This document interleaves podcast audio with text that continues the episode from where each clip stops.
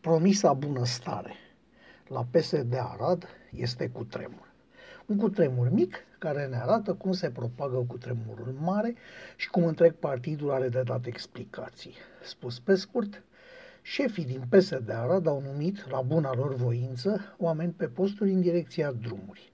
Aici, la direcțiile Arad și Timiș, au fost numiți tovarăși de partid până la nivelul cântarului de la Nădlac 2. Traducere. Orice mașină de transport, marfă care iese din țară, plătește o sumă în funcție de greutatea pe care o transportă.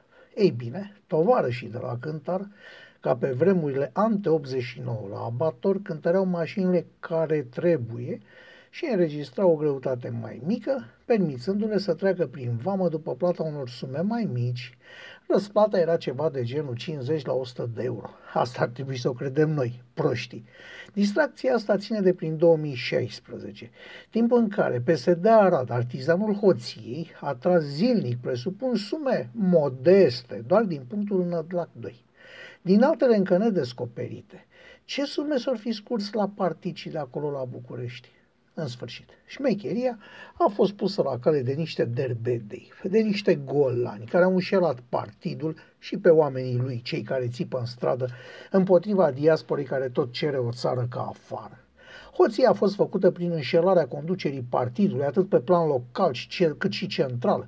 Înșelăciunea, ce să o mai lungim? Capii șmecheriei, derbedei și golani interlobi, cum se spune la TV, care au pus la punct toată banda asta și tot complexul infracțional, are la conducere doi deputați și un senator.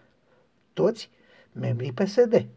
Vă vine să credeți? Mie da, îmi vine să cred. Pentru că țara asta ajunsese până pe mâna PSD-ului mai multă decât pe vremea fanarioților.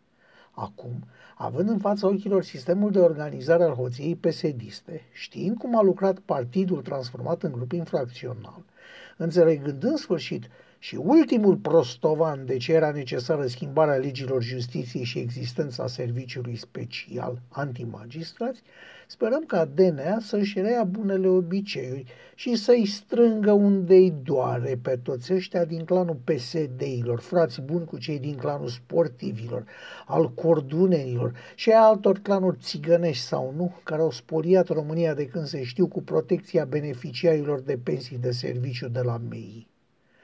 Cred că este în sfârșit momentul ca PNL să treacă la asaltul final asupra adevăratului stat paralel și mafiot creat de PSD și să impună legea care să permită angajarea pe bază de concurs și nu numirea în funcții publice. Trebuie, odată pentru totdeauna, să se știe la ce nivel se permite numirea politică fără concurs. Dacă ar ști ce mafie este cu posturile mici și cum sunt transformați oamenii în slugi Așadar, numire pentru ministru, pentru secretar de stat, pentru șef de cabinet și restul prin concurs, imobil pentru cel puțin patru ani, asta se întreabă un om de pe stradă. thank you